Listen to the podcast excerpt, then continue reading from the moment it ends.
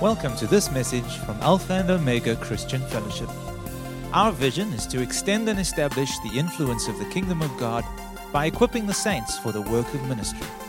We hope that you will be blessed and encouraged by what we have to share. Morning, church. Morning. How's everyone? Good. All right, so, like Michael said, this is a family thing. And when it's family, it's not just uh, one or two people talk. We need your participation, amen? Okay, this is a Bible study. Okay, I know it's a Sunday. I know your, your, um, your conventions are being challenged today. But I would like you guys to participate and be involved.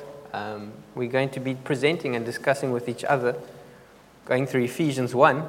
But we want you guys to, to just be with us. And, um, and just, if you have anything you want to you know, share, then feel free. Yeah, this is a Bible study. All right. So, let's, let's read and let's open our Bibles and let's study our Bibles together with Ephesians 1. All right, Rick, can we have both verse 1 and verse 2 up? We're going to start with Ephesians 1. Okay, I will give you some context, but I first want Paul to give it. So let's read what Paul has to say. And actually, who, if you guys would like to read a verse, I'm going to offer, right? And sometimes there's normally crickets that reply to that offer. But honestly, this is a Bible study. Siobhan and I don't want to be the only ones reading the Bible here. So, right off the gate, does anybody want to read verse 1 and 2 for us? Thanks, Robin. Awesome. Yeah, but you have a different translation from. Now it's the message. Message, please. Sorry, Robin. Yeah, I'm going. I'll read from the screen. I, Paul, am under God's plan as an apostle, a special agent of Christ Jesus, writing to you, faithful Christians in Ephesus. I greet you with the grace and peace poured into our lives by God our Father and our Master, Jesus Christ. Thanks, Paul. Uh, I mean, Robert. All right, it's good that our older man spoke that because Paul was writing this letter in his, in, his, in his latter days of his life. Where was he writing it from? He was writing it from prison in Rome, right? We know that, that's obvious. But to whom he was writing it to? You guys are all going to say to me, I was writing to the church in Ephesus. Yes, you're correct, he was. But not only restricted to the church in Ephesus. Do you know the words? Does anybody in, look in your Bibles when it says in Ephesus, is there asterisk or a, referral to a footnote? Anybody? Have you got a footnote there? Specifically, I would think the New Living Translation or the ESV. The later versions will have a the later versions. Yeah. In other words, if you do, okay, your Bibles need to upgrade your Bibles if you don't. But if you do, just kidding. If you Welcome to Bible study. if you do, it means the words in Ephesus were added later by scribes. Okay, because yes, he is talking to the church in Ephesus. That's not semantics. He definitely is, but he's not restricting this letter to, in to Ephesus. Right? This was a circular letter. It went round the region. Mm. Right? But he is definitely writing it to, to the church in Ephesus because he spent time there. I think most of Paul's time was spent in Ephesus. Okay, he was a nomadic apostle. Yeah. He went from place to place, but he rooted himself for two to three years in this church and he helped grow it. His longest day. Yeah, it's his longest stay. It's his family. He's the father. It's his family. These are his people. So he's conveying his heart to the church in Ephesus, but he's encouraged that growth to go beyond just the city of Ephesus. I just want to read you a quote that uh, I found from Biblica. It says, Unlike several of the other letters Paul wrote, Ephesians does not address any particular error or heresy.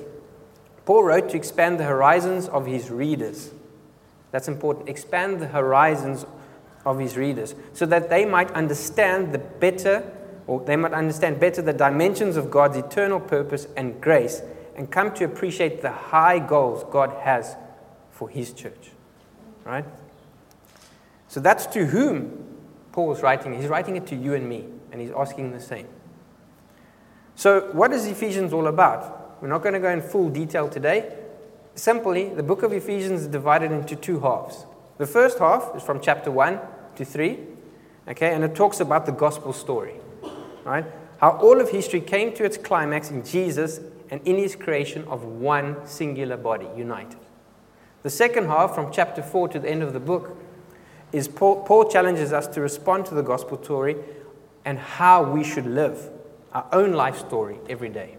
So the first part is the gospel story. The second part is how we extend that gospel story in our own lives, how we express it. That's simply what it is. It, the Ephesians powerfully summarizes the whole gospel, right? And it should shape the whole gospel story, should shape our story. All right. So you might be asking, why are we doing this as a church? Why is Alpha and Omega family studying Ephesians? Why is it on our hearts and our Bible studies hearts to share and learn this book together? It's because we want to come together as one body and one family, because we are, as a family, the embodiment and the expression of Christ centered living. Empowered, very important, empowered through the Holy Spirit. You see, like Michael said, our heart's desire and our plea is to, to join. But you must understand, Ephesians, as we're going to go through the next four weeks, the gospel is not isolated, it's a joint journey. Like that's why Siobhan and I are here together. Our hearts caught together. So we are inviting you to come alongside of us as a family because together we are the expression of Christ's body. Amen? And that's why we're doing it. Okay, so enough, enough from me. I'm going to hand over to Siobhan to do the next, the next section. Morning, everyone.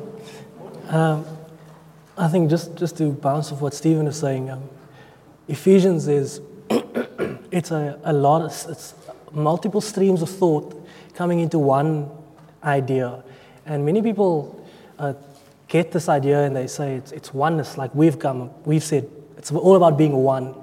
Um, most scholars would say it's about identity, how we find our true one identity in Christ. Um, and then unity as well is a massive theme within, within Ephesians. So when we, when we speak about uh, these ideas and these concepts, we have to understand that our, our idea of oneness comes from where we are as a, as a family. Um, we, we use the word oneness because it's unique in that we could have said unity, but that's a word that's used all over the place. And we like to be original.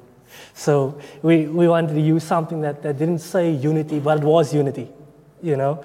Um, and it's also about very much identity who we are, who God is, and where we're going. So, um, does anyone want to read from verses 3 to 6?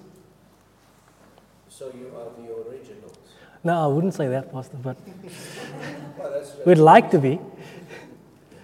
From the message translation on the screen. Alana, thank you. Yes, please. Please. How blessed is God, what a blessing He is. He's the Father of our Master Jesus Christ, who takes us to the high places of blessing in Him. Long before He laid down Earth's foundations, He had us in mind, had settled on us as the focus of His love to be made whole and holy by his love. Long, long ago, he decided to adopt us into his family through Jesus Christ. What pleasure he took in planning this. He wanted us to enter into the celebration of his lavish gift giving by the hand of his beloved Son. Thank you. I think when you read it in other translations, you don't really see that kind of picture. You, you see a step by step understanding of what Paul is trying to say. But the message translation shows you the snapshot of everything that's happened. And one of the, the, the idea of oneness is that God's plan was one plan from the beginning. Right? So Paul specifically starts his letter with God. In, in other translations, it might seem like he's talking about us, but in fact, all of this is about him. It's about how he has done all these things. It's his plan the, the idea and the concept of man and the earth and heaven and his goodness. It's all about expressing himself and through us. And so we, it's not a shocker that Paul would say he started this from the foundation of the world. So he goes back to Genesis. His, his idea here is I want you to see how this began. We, I like to say that Paul is kind of looking down history and starting at the beginning of Ephesians. And he's saying, actually, all of this here started in the garden. All of this is happening in the mind of Paul. He's saying, in the garden, this plan was established. The idea of Jesus was established. What mankind is and what we ought to be was established in the garden. And in the garden, you, we, we have different ideas of what that might mean. Just want to take you back there.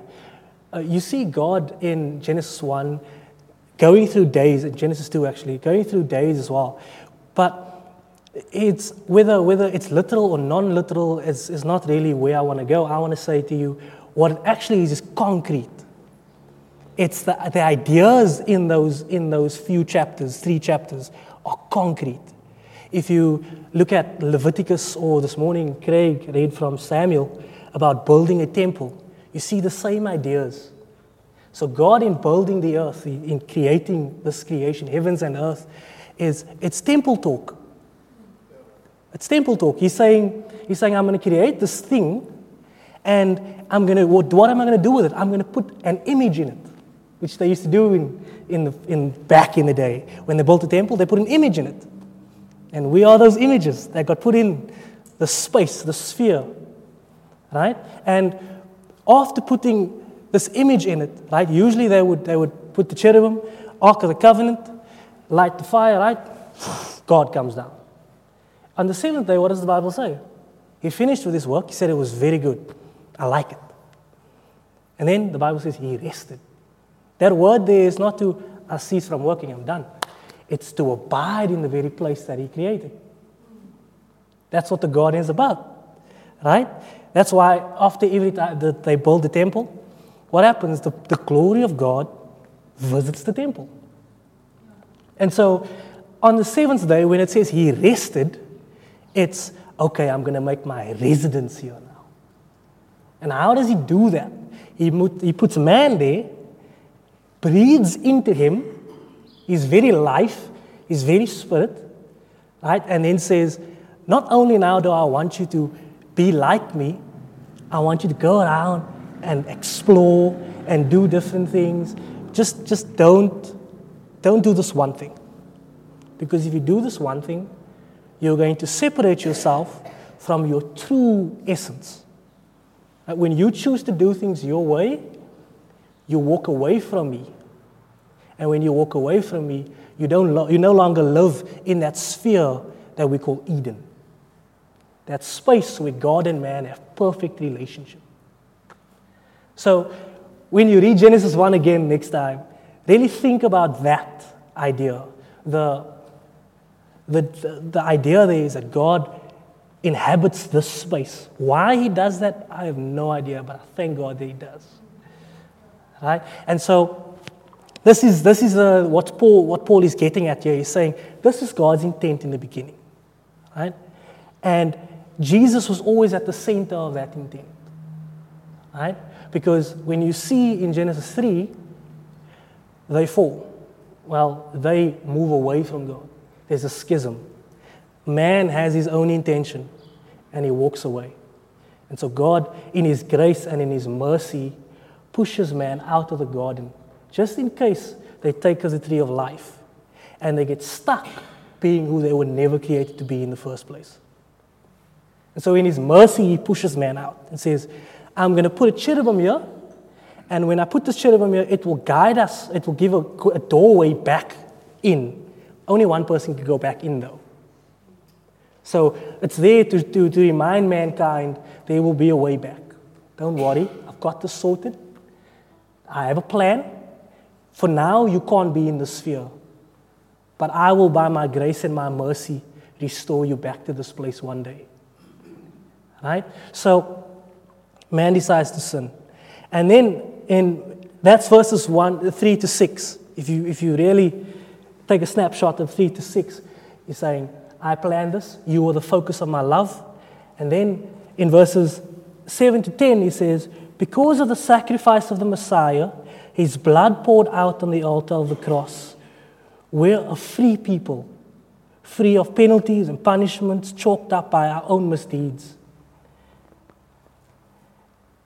And not just barely free, either, abundantly free he thought of everything, provided for everything we could possibly need, letting us in on His plans He took such delight in making. He set us, He set it all before us in Christ, a long range plan in which everything would be brought together and summed up in Him, everything in deepest heaven and everything on earth. The idea there is that once again, like it was in Eden, heaven and earth would be combined. Because before that, they were just reflections of one another. Genesis 1 to 3 is earth is a reflection of heaven, which is why God has no problem abiding with us. There's no issue there. Right? And then man goes his own way. And God, in his mercy, still shows up on the earth because he's so given to mankind. He's so given to the idea that he wants, to, he wants us to be his images and he wants us to reflect him. And so you would find that after the sin, he's still talking to Cain, he's still talking to Abel. He finds Jacob in a, by a rock. There's, there's, there are moments where heaven and earth combine. That's what the, what the temple is supposed to do. It's supposed to put heaven on earth. Right? Hence, we are the temples. So it combines, it combines the two spheres and makes it one. Right? It's a black, a black hole, uh, a loophole. You, you, they see through one another. And it's funny how he's saying Jesus is going to be at the center of all of this. And so, isn't funny how Eden, Eden, the word translated for Eden is paradise. What does Jesus say to the guy on the cross next to him? Today you will be with me in paradise. I will restore you back to Eden today. The, the work will be complete. When he says it is finished, saying, Father, we've done it. We've put them back into Eden, where they can truly have relationship with us again and bear our image correctly. Amen? Thanks, everyone. Um, yeah, well, I'd like to, if you, if you read in your own Bibles from Ephesians 3 to, to 13, I, I believe, um, if you actually think about it, it's, if you read in some translations, it's Greek poetry. It's one long sentence. There's no periods or full stops. And I quite liked what someone, when, in researching, someone said, Siobhan gave us a picture of Genesis of this, of what Paul is doing, but think of it like a gushing stream.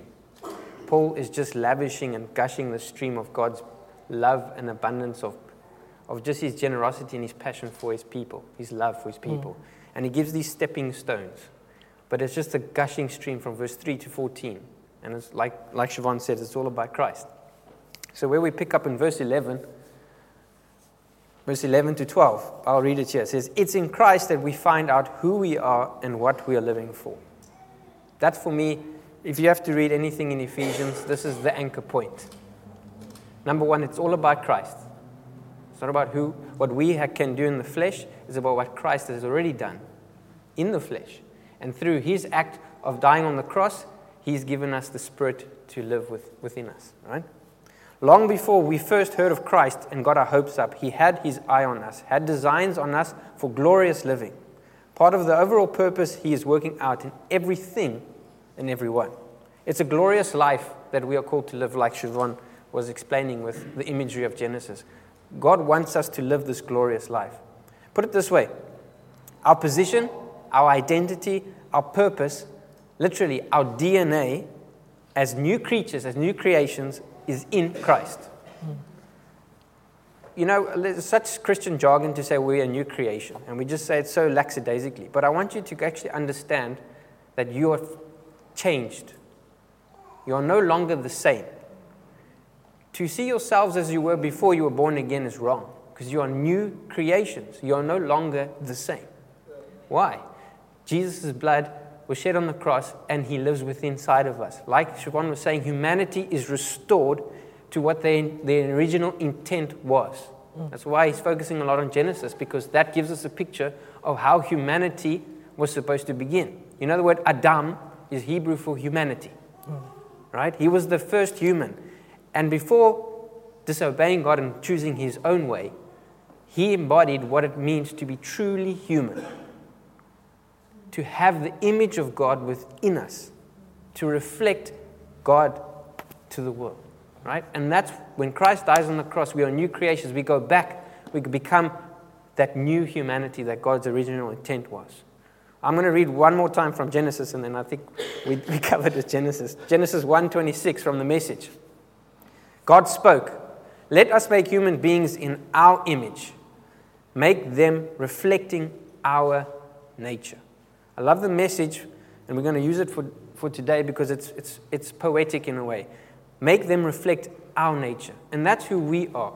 If you want to know who you are and why you're here, is for one thing, God couldn't stop but outpour his love and create. And in outpouring and creating, he create, created human beings. And what are we supposed to be doing? Reflecting his nature, being like him in every aspect of life. Just like Jesus. Amen? Jesus is the, the second Adam your Bible will tell you, but he is really the firstly the true Adam, the true human being in flesh that reflected God as he walked this earth. When, when, when God asked Adam, humanity, just replace Adam with the word humanity. Humanity, where are you? He, we know he's looking straight at them, right? Mm. Yeah. we, he's like looking straight at them and where are you? Right? He's talking about where's my bond, my relationship with humanity gone? What have you done with my image? Hmm. We are no longer in communication. You see, we're always meant to be human beings, right? Being in God's presence, exuding His nature, not human doings. It's not about what we can and cannot do, it's about who we are. And who we are is in Christ. And I know we've gone very philosophical, poetic, but Paul is say, saying one thing humans, we are in Christ. That's who we are and that's who we're meant to be. Yeah. He is the beginning and He is the end. Yeah. Amen? Yeah. Siobhan will read the next section. I think also with the, with the idea of, of images, we're talking about images, that, that word image in the Hebrew is also translated icon or idol. So it's, it's fascinating that, that the first command is don't create any idols, and, and then God makes an idol. He, he makes something that reflects Himself. In other words, I don't want you to make any images of God because you are the images of God. I don't put anything that's made with your hand in the temple because when you walk into the temple, that's, that's the, you're looking in the mirror. That's what I want you to see. So, um, yeah, that's just, it, it's fascinating that, that God has, has laced all of creation to, to reflect Himself, but particularly mankind. Um, where are we? 13 to 14. 13. Um, 13 to 14, Rick. It's in Christ that you, is it that? Yeah. Yeah. Uh, once you heard the truth and believed in it, this message of your salvation, found yourselves free, home free, signed, sealed, and delivered by the Holy Spirit. The signet from God is the first installment of what's coming, a reminder that we'll get everything God has planned for us a, pra- a praising and glorious life. How He moved from, from where we were to where we are the, mankind is this, this corridor of going, kind of looking this way, looking forward from where we were. And he uses the Holy Spirit here in a, in a fascinating way. He says that it's a signet, a, a inst- the first installment. Um, and I, I, I, I, I told uh, Stephen the story, and he said he should tell it to the church. And I said, it's going to be awkward because they're going to expect something after I tell the story. So, You said it, I it. so I, um, when, when, when reading uh, this, I, I, I I remembered a preacher that I heard once upon a time uh, talk about this. And, and he was saying that the Holy Spirit has been uh, something that we have stayed at for far too long. And at, at first it sounded like heresy, but, but I understood his point after he told the story. He said, the Holy Spirit is an installment. Right? What this means is, is I'm, I'm with Mishka. Right? If I were to buy her a ring, Expectation. expectations. if pastor's buttoning you up, he's still like, come on, man. Right? If I were to buy her a ring, right? That ring would signify something. It will be an installment. Look, I'm putting my mark on this. I would like this to be mine. right? Not this, it's her. Her, yes. No, but I'm saying in general, in general, right? Her, yes. So That's why I'm glad he's sharing it. he knew I was going to get some stick while telling the story. so the, the, the important part, the guy's telling the story, and he was saying, what he would do is he would go buy this massive diamond and he will he won't use uh, he will use platinum he will You're cut the diamond worse. up he will cut the diamond up now look no please okay so close your ears mishka so he will cut the diamond up in princess uh, cut because then you can see all the facets of the diamond and once all of this is sorted he will book a plane to paris right? And he will fly his then girlfriend out, and they will go to a, a restaurant that, that he knows is famous. And he will sit her down with a bottle of Don or whatever you call it. Because I'm not a drinker, so I wouldn't know. Um, and and before, while, while they're having this conversation, he'll pop this thing up, and she will be blinded by the big, the largeness of this diamond. The moral of the story is that that diamond did not reflect the girl. It was reflecting the man who bought the ring. Right?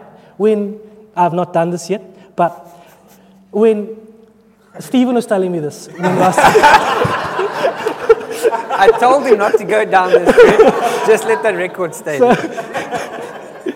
Stephen was telling me this that when he was designing Nicole's engagement ring, he realized that when he looked at the ring, he saw himself. He didn't see Nicole. He wasn't thinking about what he was thinking about what Nicole would like, Don't put words in but but ultimately the ring looked like what Stephen thought would be nice. It represents man's ideal for the woman that Yes. he wants to do. His creation, his passion, his creativity comes through. So Yeah. so when we receive the Holy Spirit, right, it's God saying to the enemy and to the rest of the universe, I've marked that person. So when you go to the shopping mall, if the ring is big enough and you lift your hand, some guy can't be like, like oh, that ring's big. No, no, thank you. Right? If someone has taken her for himself. Right? But the Holy Spirit, if it's a signet, it's not the full thing. Right? So he has given us this deposit, this installment, but we shouldn't get hooked up on it. If I came into the house and I bought Mishka a ring and all she could do was look at the ring, that would defeat the purpose. right? And for, for so long, we have been hooked up on the ring. And God is saying, No, the ring is there to point you to me. The ring is there so that you can have, so that you know I mean business about this relationship. Right? But also, the ring is there to show you that there's something ahead. Something's coming. I didn't do this so that we could have a nice time with the ring. I did this so that you would know I'm in business and I'm moving forward with you. In your state, the way you are, I like you like that. Right? And we're moving forward. He's going in with his eyes open. Right? So when we, when we read that verse and we think about it, please don't just think about speaking in tongues and healing the sick and raising the dead. Think about it as God saying, I want you for myself. Right? So, I got to do that one. No further comment. All right. Let someone read Ephesians verse 15 to 19 for us. Who would like to read Ephesians 15 to 19? Anybody? Thanks, Megan. From the message. Yeah. Thank you. Yeah, okay. Uh, okay. okay. That's why, when I heard of the solid trust you have in the Master Jesus and your outpouring of love to all the followers of Jesus, I couldn't stop thanking God for you. Every time I prayed, I think of you and give you thanks. But I do more than thank. I do more than, th- than thank. I ask.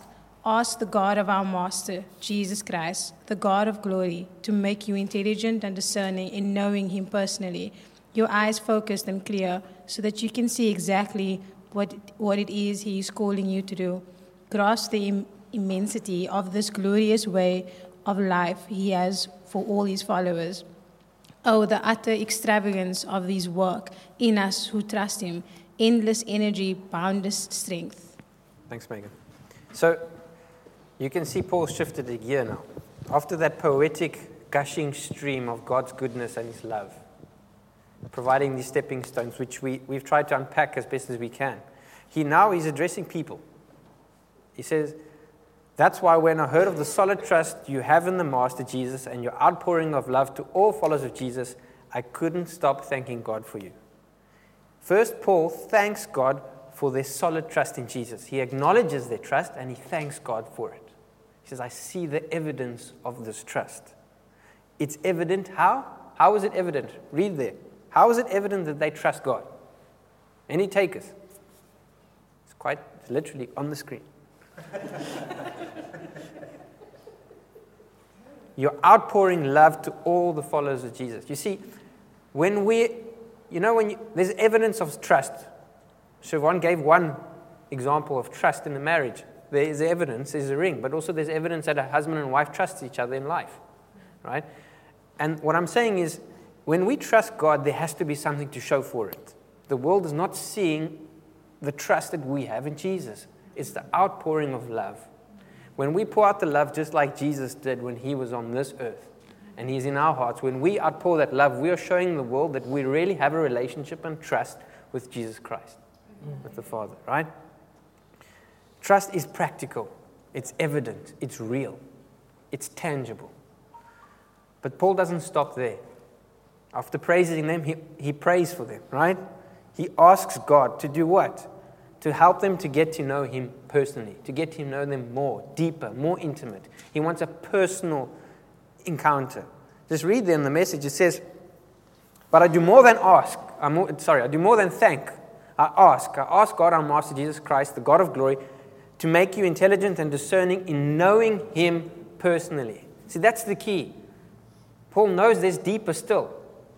And I believe God is calling this church today. There's deeper still. There's just a little evidence. There's deeper of revelation of a personal relationship in the church to give, right? He, he says, he prays that they keep their eyes focused and clear to perceive. The eyes are important because you can see and you can perceive. To see what? What is God calling the church of Ephesus to do and today calling his church to do? We need to perceive it. We need to see what God wants us to do practically in daily life, in every hour, in every minute, and in every day. In the short term and in the long term. God will always give you direction. You know, I was thinking, you know, in God's creation of humanity, and when they were in unity, God walked with them in the cool of the day. Right? They unpacked things together. I'm sure He shared His opinions, and they had discussion and exchanges. God wants to do the same with us today because we're back there. We're, in hum- we're back together with union with Him. He wants to express what He wants us to do, right? How He wants us to spread His love. You see, it's a restful work, like Siobhan was saying. It's a restful work. It's not something we need to be busy doing, we need to be busy being. Yeah. It's something that comes naturally as an expression of reflecting God's image to the people around us, mm. where things just happen and you say words that are true and evident in your heart and that touches people's lives and changes it, right? There's nothing we could do. Everything is in Christ. The pressure is off. Mm. Amen? Mm-hmm. So Paul speaks to us today to do the same. He, he's praying for us today to do the same, to get to know God personally. And family, there's only one way to get to know God personally. That's to read His Word, to study His Word. That's His nature, mm-hmm. right? And to spend time with Him in prayer, to walk with Him in the cool of the day. Yeah. You know, He will talk to you through His Word. Amen? Amen. And that's what we're doing today. I don't know if I have you anything to share on, on that No, section. you did well. All right, so who wants to read verse 20 to 23 in the last few verses in this chapter? Last chance. You're going to regret it if you don't read it. Anybody?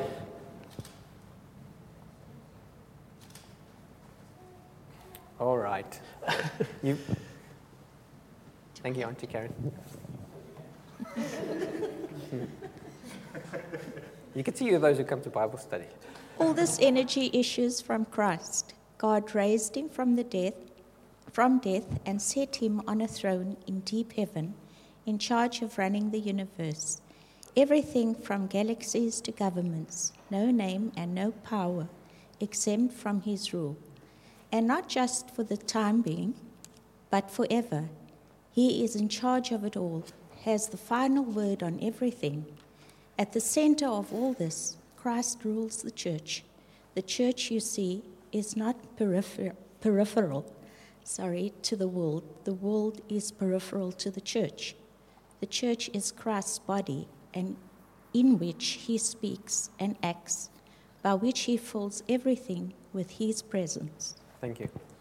So, just as Paul started this chapter, he continues and he concludes. He reminds us again Christ is at the center. Amen. Jesus is the head and center of everything, from galaxies to governments. I love that. Right? You can't get any bigger and you can't get any more frustrating. you know what I mean? From the movement of the solar system, from decisions and laws that need to be made in the, in the, in the land. Yeah. Right? God is, Jesus is at the center of everything. There's nothing too big and nothing too small for him. The church is Christ's body. He invites us into that. Just think about that for a moment. Christ is the head of the church, but he doesn't want to just be, a, just be there by himself, just the head, speaking things. He wants his people that reflect him to be the outworking of his will. He wants us to be the hands and feet. He wants us to be the heartbeat. Amen? He's the head, but we have to show the love, Yeah. right? That he's already demonstrated for us. He fills everything with his presence. I just love the way this chapter concludes. And for me, it's again, it's what it's all about. The church is Christ's body in which he speaks and acts, by which he fills everything with his presence. We are responsible to fill this world with his presence. We are his family. The seed that we have within us needs to be poured out. Amen. We need to take our rightful place and follow Christ's leading. This is the calling of the church. So, yeah, you go Yeah, for it. I, I just keep thinking about, um, not sure where exactly it says it, but as the waters cover the sea, so the earth will be filled with the glory of the Lord. If, if we really take what Stephen is saying there is that he's going to fill the earth, he's going to populate the earth with, with the image of himself in us. And when we truly follow him, and like Paul was praying, that we would truly understand and reflect Him, then the earth will just automatically become what heaven is like. So we don't have to pray to go to heaven. Just pray that we reflect Him better. Yeah, it's funny. You just took the words out of my mouth. I said, God designed it that your kingdom come on earth as it is in heaven. Yeah. It's, it's, again, we, we become so familiar with that, but it's our responsibility to pray that forward and bring that forward. Yeah. Amen. We are the images of Christ, of God and Christ, and we, it's our responsibility to have a, number one, have the right relationship with Him, being in that position of rest. That is nothing about works or, or striving, but it's about a restful place of works. That everything you're doing is emanating from God. Yeah. Amen. And that's when heaven comes down on earth. Yeah. Just like when Jesus was here, heaven was, at, was on earth. The kingdom of God was at hand. It's here. Yeah. Yeah, no, that's, that's Ephesians 1. For me, it's we would like our whole Bible study is behind us. And we meet every Wednesday at half past six. Actually, They're right in front of you. They're behind us in spirit. Amen? Yeah. And we want to invite you, church, to come and find your place. Yeah. to join as one family. And it's listen, it's, if you know my heart, there's no pressure. I'm not someone who likes to exude pressure. I'm just pouring out what my heart is crying out for. Mm. Is that when we come together in unity, you see, that's the key. We can't do this alone. A finger can't do anything of itself, right? We have to do it together. Mm. And our heart's plea is just to invite you. Let's come together as one. Let's strengthen our bond as a family. We only meet once a week, That's not enough. The only conversations we have is superficial. Let's be honest. Right? Let's call fake book fake book. Right? Let's have real discussions about the Word of God. You see, God's Word will bring light into relationships. Yeah. Right? Let's learn about His nature. In learning about Him, we'll know more about ourselves. Yeah. Because that's who we are. Amen. Let's trust Him to reveal who we are and where we're going, not only as individuals, but as a family, as Alpha and Omega. We are a family, and we are called to the work that He has for us. So, for next, the next four Wednesdays, half past six, and we're going to try and finish by eight. So, it's not that long. Here at this building, because this is only a building, you are the church. If we don't fill the building, there's no church. Yeah. Right?